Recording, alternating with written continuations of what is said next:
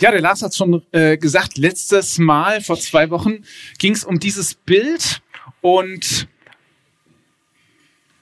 das, was wir heute machen, das ist so ein bisschen so, ein Fokus auf einen Teil davon. Könnt ihr euch ja schon überlegen, welcher von denen das sein kann. Aber ich wiederhole es nochmal ganz kurz für die, die nicht da waren äh, und sich fragen, was haben wir jetzt endlich schon die letzten, ähm, ja, die letzte halbe Stunde gemacht. Es ging so um die Frage, was Gottesdienst eigentlich ist, so runtergebrochen. Und ich äh, habe angefangen, beziehungsweise es ist ein Bild von, ich muss mal auch jetzt, äh, darf mich ja nicht mit fremden Lorbeeren schmücken. Stefan Schweier hat das irgendwann so, so schön zusammengefasst, aber ich äh, gebe euch das nochmal wieder. Gottesdienst ist ein Raum für die Begegnung von Gott und uns. Bewusst nicht nur jetzt Gott und mir, sondern Gott und uns. Und es beginnt damit, dass Gott sein Wort an uns richtet. Und Jesus hat da natürlich eine zentrale Rolle, denn er ist das Wort von Gott, das an uns gerichtet ist. Er macht das überhaupt erst möglich, dass wir äh, in diese Beziehung mit Gott kommen können. Und im Gottesdienst richten wir natürlich, es ist ein Dialog, unsere Antwort an Gott und dazu befähigt uns der Heilige Geist, auch die Lieder, die wir gerade gesungen haben. Es war Gottes Geist, der uns irgendwie dazu befähigt, nicht nur einfach die Töne rauszukriegen, sondern auch das wirklich zu meinen, dieses, unser, unser Herz dahinter zu stellen. Genau, das ist unsere Antwort daran. Äh, wir nehmen dabei allerdings, also es ist nicht so, dass wir Gottesdienst erfinden, sondern wir nehmen im Prinzip dabei teil an einem Gottesdienst, der die ganze Zeit schon im Himmel stattfindet. Gott hat ununterbrochen Engel um sich, die ihm heilig, heilig, heilig zurufen, die ihn lobpreisen und wir stimmen in diesem Moment einfach mit ein. Gottesdienst ist also keine Erfindung von uns. Vielleicht haben wir den Eindruck, es immer wieder neu erfinden zu müssen, ist es eigentlich gar nicht. Wir stimmen in etwas ein, was kontinuierlich da ist. Und dieser äh, Sachverhalt erklärt auch, warum wir dadurch indirekt auch verbunden sind mit der universellen Kirche, also mit allen Gläubigen auf der ganzen Welt, unabhängig von Raum und Zeit. Raum und Zeit, also auch verbunden sind mit den Christen, die vor uns da waren unserer eigenen Vergangenheit und dem, was noch kommen wird. Eine Gemeinde, die, was weiß ich, in 20, 200 Jahren, je nachdem, wie lange diese Erde noch besteht, sich im Namen von Jesus versammelt. Und dieses Bild hatte uns auch mal begleitet, als ich mich mit ein paar Leuten zusammengesetzt hatte, um über ja, Gottesdienst zu sprechen. Und wir hatten auch dieses Bild hingelegt und haben gesagt, oh Mensch, das ist ja eigentlich, das ist so faszinierend, das ist so begeisternd. Da steht ja noch überhaupt nichts von irgendeiner Form und trotzdem schon allein das ist irgendwie so groß, so erhebend und erfüllt uns auch irgendwie mit, also gibt uns eine ganz große Ehre, dass wir daran teilhaben dürfen. Aber genau da haben wir dann auch angefangen, um mal zu schauen, wie ist das bei uns in den Gottesdiensten, was läuft gut, was läuft vielleicht auch weniger gut. Und wir haben festgestellt, dass das, was nicht so gut läuft, das sammelt sich alles so hier. Also das Problem sind wir. Und ich finde, das ist eine Erkenntnis, die auch erstmal sacken muss. Also wenn es hier an diesem Bild irgendwie hakt, dann irgendwie an, an uns selbst. Entweder dass wir noch immer zu sehr auf uns selbst bezogen sind oder dieses Wir nicht richtig verstehen. Und deswegen dieser, der, der Thema für diesen Gottesdienst, wer sind eigentlich wir? Und erstmal ist mir aufgefallen, wir haben als Menschen häufig einen etwas merkwürdigen Umgang mit diesem Wort wir. Ich weiß nicht, bei uns zu Hause fallen manchmal so Sätze wie, wir müssen mal den Müll runterbringen. Genau. Und dann ist meistens, also bei solchen Sätzen, wenn ich sowas höre, dann weiß ich schon, was eigentlich dieses Wir gemeint ist. Da bin ich gemeint, ja? Oder wir müssen mal wieder Zeit, wir müssen uns mal wieder Zeit für uns nehmen. Das stimmt. Äh, das die, die, die, sagt mir aber erstmal, ich habe das Bedürfnis nach mehr Zeit mit dir. Oder wenn ich das sage, äh, auch ich habe das Bedürfnis ähm, nach mehr Zeit mit dir. Und ich glaube, das ist an vielen Stellen äh, so, auch, auch im christlichen Kontext, auch in unserem Kontext von Kirche, ja. Wir hören sowas wie, wir sind Gottes Kinder und übersetzen es für uns, ah, ich bin ein Kind Gottes.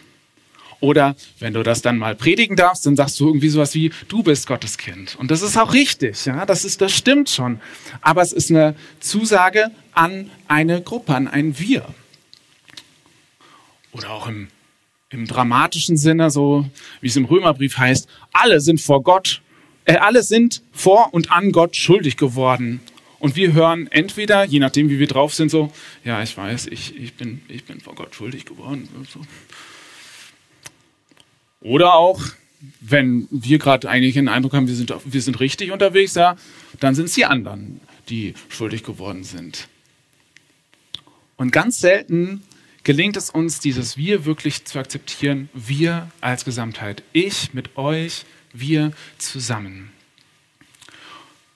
Und ich habe darüber nachgedacht, wie gehen wir da daran, wie können wir dieses Wir vielleicht neu verstehen.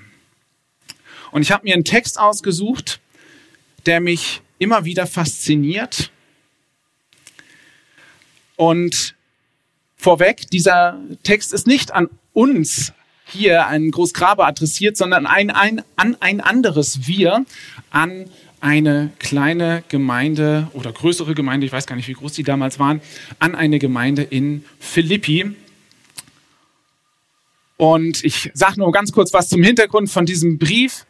Paulus, der diese Gemeinde, äh, glaube ich, mitgegründet hat, auf jeden Fall, der sie häufiger besucht hat, der sitzt jetzt gerade im Gefängnis in Rom und die Gemeinde in Philippi ist eine der Gemeinden, die ihn finanziell und auch moralisch unterstützt. Und was er den Philippern schreibt, ist so ein Freundesbrief an eine seiner Lieblingsgemeinden.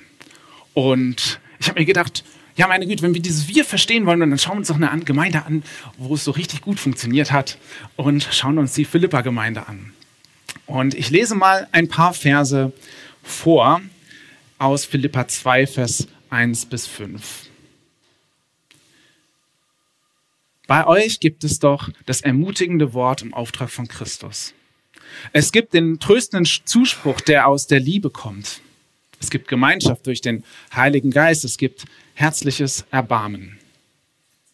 Dann macht mich vollends glücklich und habt alle dieselbe Gesinnung, dieselbe Liebe und Eintracht, verfolgt alle dasselbe Ziel, handelt nicht aus Selbstsucht oder Eitelkeit, seid bescheiden und achtet den Bruder oder die Schwester mehr als euch selbst. Das ist gute Nachtübersetzung. Denkt nicht an euren eigenen Vorteil, sondern an den der anderen, jeder und jede von euch. Habt im Umgang miteinander stets vor Augen, was für einen Maßstab Jesus Christus gesetzt hat.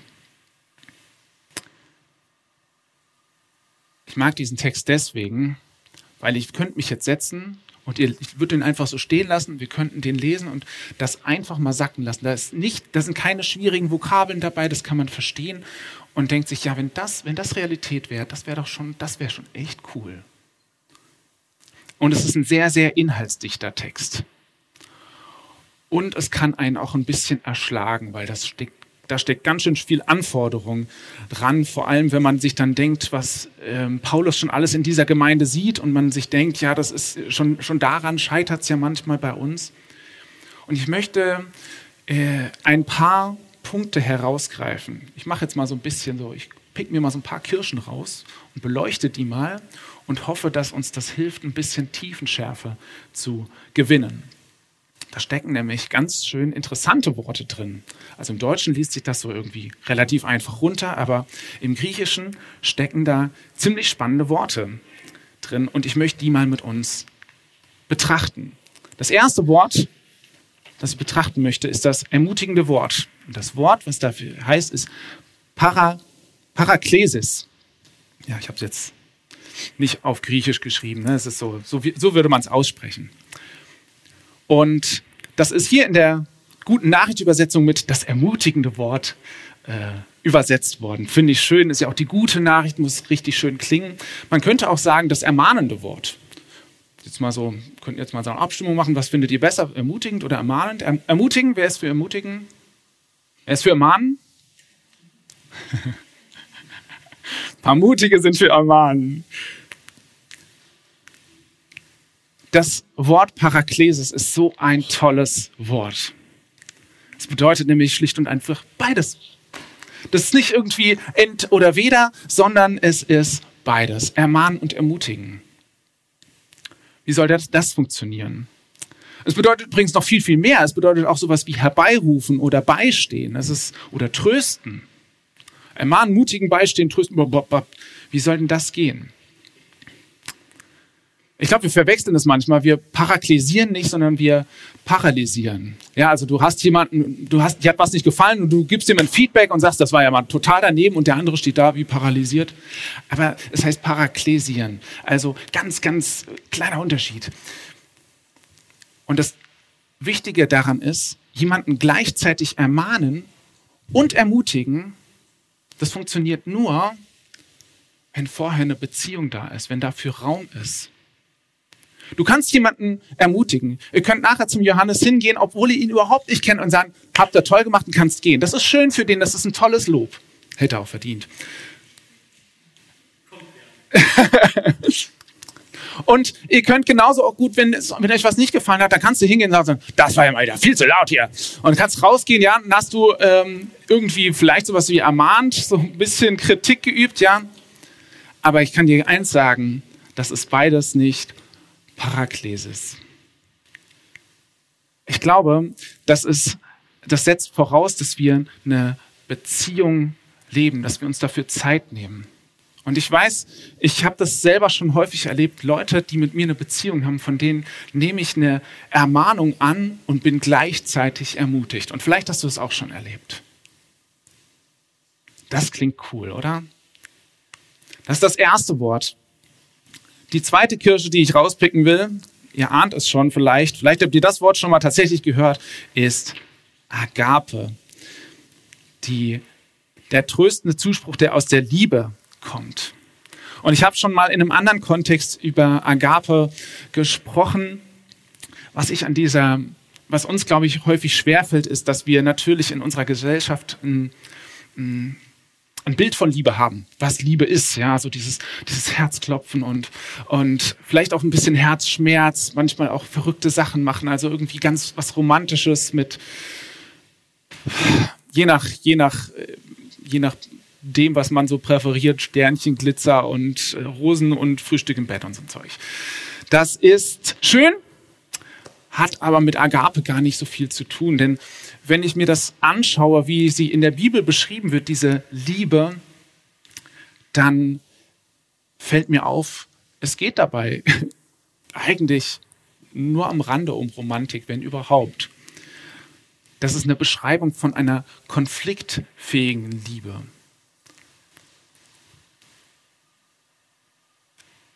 ich glaube, die schönste Beschreibung, die habt ihr wahrscheinlich alle schon mal gehört und ich habe sie auch, als ich über diese Agape-Liebe gesprochen habe, natürlich auch zitiert, aber ich zitiere es einfach nochmal, weil das so genial ist. Und versucht das mal nicht vor dem Hintergrund zu hören auf, auf einer, für, eine, für, eine, Beziehung, in der ihr vielleicht auch romantische Gefühle habt, sondern versucht mal, mal an die Person zu denken, mit der es euch gerade am allerschwersten fällt. Habt ihr die Person vor Augen? Liebe ist vielleicht nicht das Erste, woran du denkst. Ich lese jetzt, was Liebe sein soll, was Liebe ist. Die Liebe ist geduldig und gütig. Die Liebe eifert nicht für den eigenen Standpunkt. Sie prahlt nicht und spielt sich nicht auf. Die Liebe nimmt sich keine Freiheiten heraus. Sie sucht nicht den eigenen Vorteil. Sie lässt sich nicht zum Zorn reizen und trägt das Böse nicht nach. Boah, ich, oh, das geht schon. Ne? Einfach da mal, ne? Muss ich gar nichts mehr zu sagen. Sie ist nicht schadenfroh, wenn anderen Unrecht geschieht, sondern freut sich mit, wenn jemand das Rechte tut. Die Liebe gibt nie jemanden auf. In jeder Lage vertraut und hofft sie für andere. Alles erträgt sie mit großer Geduld. Wer das nachlesen will, das kann man sich wirklich merken. 1. Korinther 13, Vers 4 bis 7.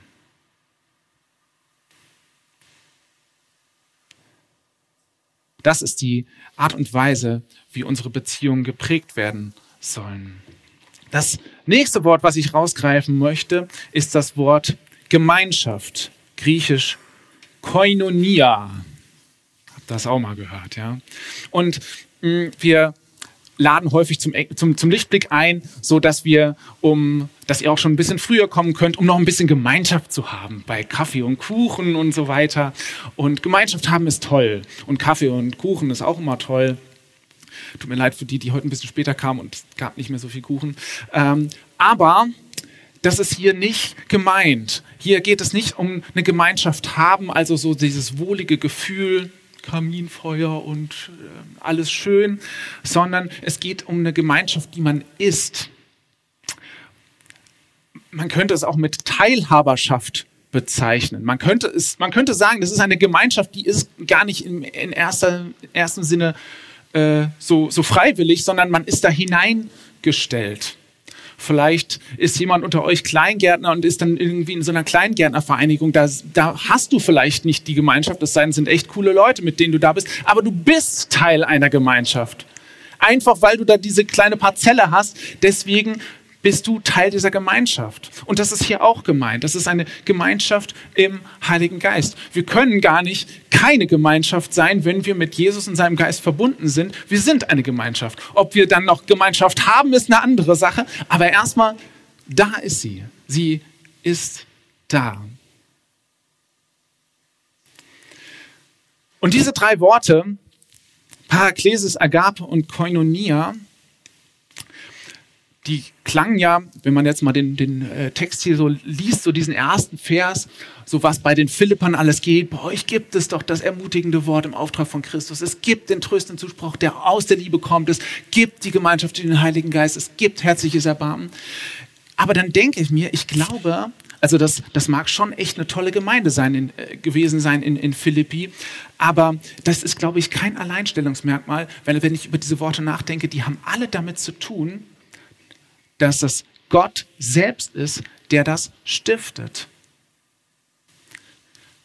Das ermutigende Wort im Auftrag von Christus, also das ist hier so übersetzt, das ermutigende Wort in Christus selbst. Also Christus selbst ist derjenige, der diese äh, Parakalesis der diese Parakalesis ist. Agape. Davon sagt Gott von sich selbst, ich bin diese Liebe, diese Agape. Und diese Koinonia ist die Teilhaberschaft am Heiligen Geist. Also das ist alles da. Man könnte also auch sagen, bei euch in Großgrabe ist das alles schon da.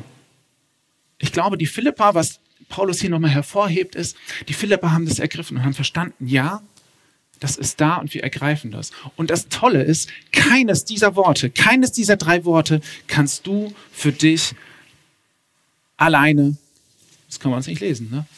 Man kriegt es auch so hin, dass alle lesen kann. Fast. So. Ähm, keines dieser Worte kannst du für dich alleine haben. Das funktioniert nicht. Du kannst dir das ermutigende, ermahnende Wort kannst du dir häufig nicht selber sagen. Und wenn es niemanden gibt um dich herum, dann kannst du es nicht mal jemand anderem sagen. Liebe, ja, okay, vielleicht funktioniert das noch, das ist auch der Umgang, wie wir mit uns selbst umgehen sollen. Ja, sei auch geduldig und barmherzig und freundlich und so weiter. Rechne das Böse nicht an, auch mit dir selbst. Das geht vielleicht noch, aber vor allem ist es für eine Gemeinschaft geschaffen. Es geht um diese Gemeinschaft. Und die Koinonia, na, das steckt ja schon im Wort drinne. Das geht nicht alleine. Und ich glaube, manchmal sind wir äh, doch irgendwie so, wir wollen alles richtig machen oder ich will alles richtig machen, ja. Und dann baue ich so Mauern auf und merke gar nicht, es fängt damit an, dass ich sage, wir, ich bin Teil von euch, ich bin Teil, wir sind alle Teil von dieser Gemeinschaft.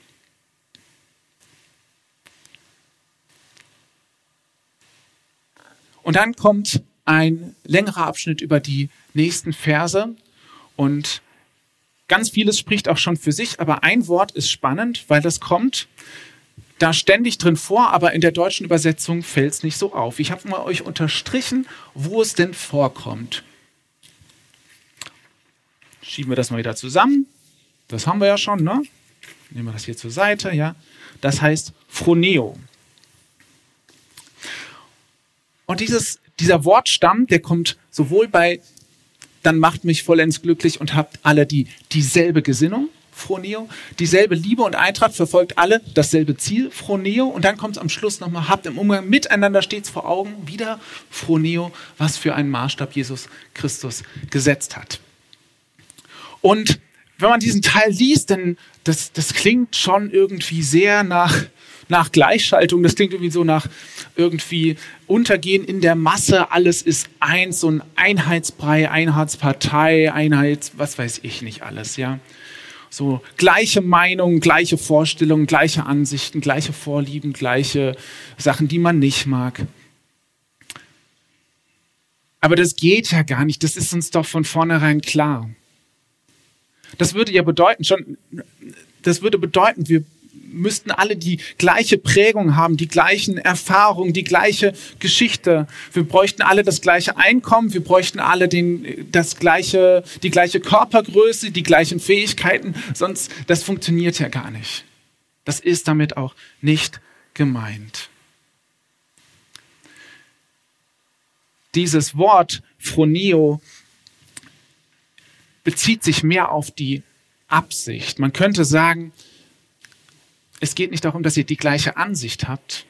Es geht darum, dass ihr die gleiche Absicht habt. Aber was ist denn jetzt diese Absicht? Was ist das eine, was uns verbindet? Was ist das, wo wir sagen können, okay, da können wir uns alle dahinter stellen? Ich weiß, ich schmeiße heute viel mit äh, Bibelversen um mich, aber jetzt müsst ihr noch ein paar ertragen. Ich habe ein bisschen geschaut, man könnte ja sagen, irgendwie so unser gemeinsames Ziel ist so der Himmel oder weiß nicht, was man noch so als Ziel formulieren könnte, aber ich habe viel, ein viel schöneres Bild gefunden oder eine viel schönere Perspektive. Und ich habe die Verse mal zusammengestückelt aus 2. Korinther 5, Vers 9 und Epheser 1, Vers 4 und Vers 12. Wir haben nur ein Ziel, eine Ausrichtung, so zu leben, dass er, dass Gott Freude an uns hat. Ganz gleich, ob wir schon bei ihm zu Hause oder noch hier in der Fremde sind. Mit der Fremde ist hier diese Welt gemeint. Und im Epheserbrief heißt es, denn in Christus hat er uns schon vor der Erschaffung der Welt erwählt mit dem Ziel, dass wir ein geheiligtes und untadiges Leben führen. Ein Leben in seiner Gegenwart und erfüllt von seiner Liebe. Mit dem Ziel, dass wir zum Ruhm seiner Macht und Herrlichkeit beitragen. Wir alle, die wir unsere Hoffnung auf Christus gesetzt haben. Und bei allen Ansichten, die wir haben können, auch in Bezug auf unsere Gemeinde, wie wir Gottesdienste zu feiern haben, wie wir, ähm, ja, wie wir manche Veranstaltungen gedenken, feiern zu müssen oder nicht feiern zu müssen, wie unsere Gemeinde auch sonst aussehen soll, fernab von dem, was im Terminkalender steht. Ich glaube, wenn wir das als Basis nehmen, dann haben wir ganz viel gewonnen. Das Ziel ist zu Gottes Ehre leben. Lobpreis quasi als Lebensstil. Und damit das nicht so, so, so, so leer stehen bleibt, schließt sich an diesen Teil, den wir gelesen haben aus dem Philipperbrief, der sogenannte Christus-Hymnus an. Dort wird beschrieben, was Jesus getan hat und uns quasi als Vorbild gegeben, so von dieser Gesinnung her zu leben, von diesem Phroneo heraus zu leben, zu Gottes Ehre leben. Das klingt nach ganz, ganz viel nicht, wer sind wir eigentlich, sondern was machen wir eigentlich. Aber vielleicht kann man es doch so ähm, zusammenfassen. Wir sind eine Gemeinschaft, an der uns eine konfliktfähige Liebe dazu befähigt, einander gleichzeitig zu ermahnen und zu ermutigen. Was uns eint, ist die Ausrichtung darauf, Gott Ehre zu machen, indem wir mehr so werden wie Jesus.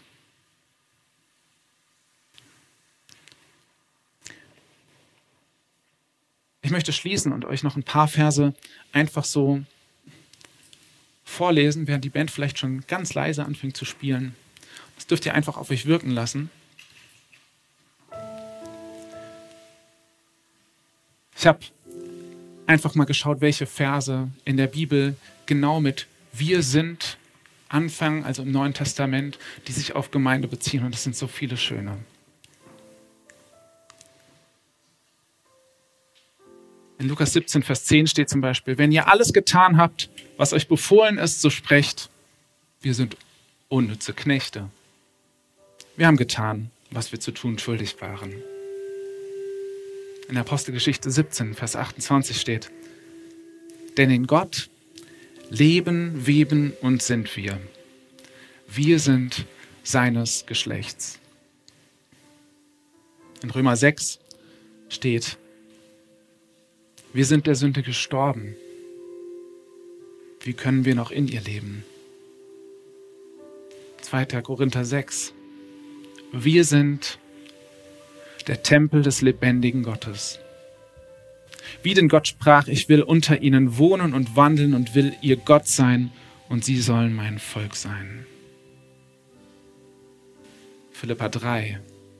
Wir sind Bürger im Himmel, woher wir auch erwarten den Heiland, den Herrn Jesus Christus. 1. Johannes 3. Meine Lieben, wir sind schon Gottes Kinder. Es ist aber noch nicht offenbar geworden, was wir sein werden. Wir wissen, wenn es offenbar wird, werden wir ihm gleich sein, denn wir werden ihn sehen, wie er ist. Auch im ersten Johannesbrief, fünften Kapitel, wir wissen, dass wir von Gott sind. 2. Korinther 5, so sind wir nun Botschafter an Christi Stadt. Denn Gott ermahnt, Parakaleo, Parakalesis, Paraklesis, denn Gott ermahnt durch uns, so bitten wir nun an Christi Stadt, lasst euch versöhnen mit Gott. Epheser 2, denn wir sind sein Werk, geschaffen in Christus Jesus zu guten Werken, die Gott zuvor bereitet hat, dass wir darin wandeln sollen. Und Epheser 5, Vers 30, denn wir sind Glieder seines Leibes. Amen.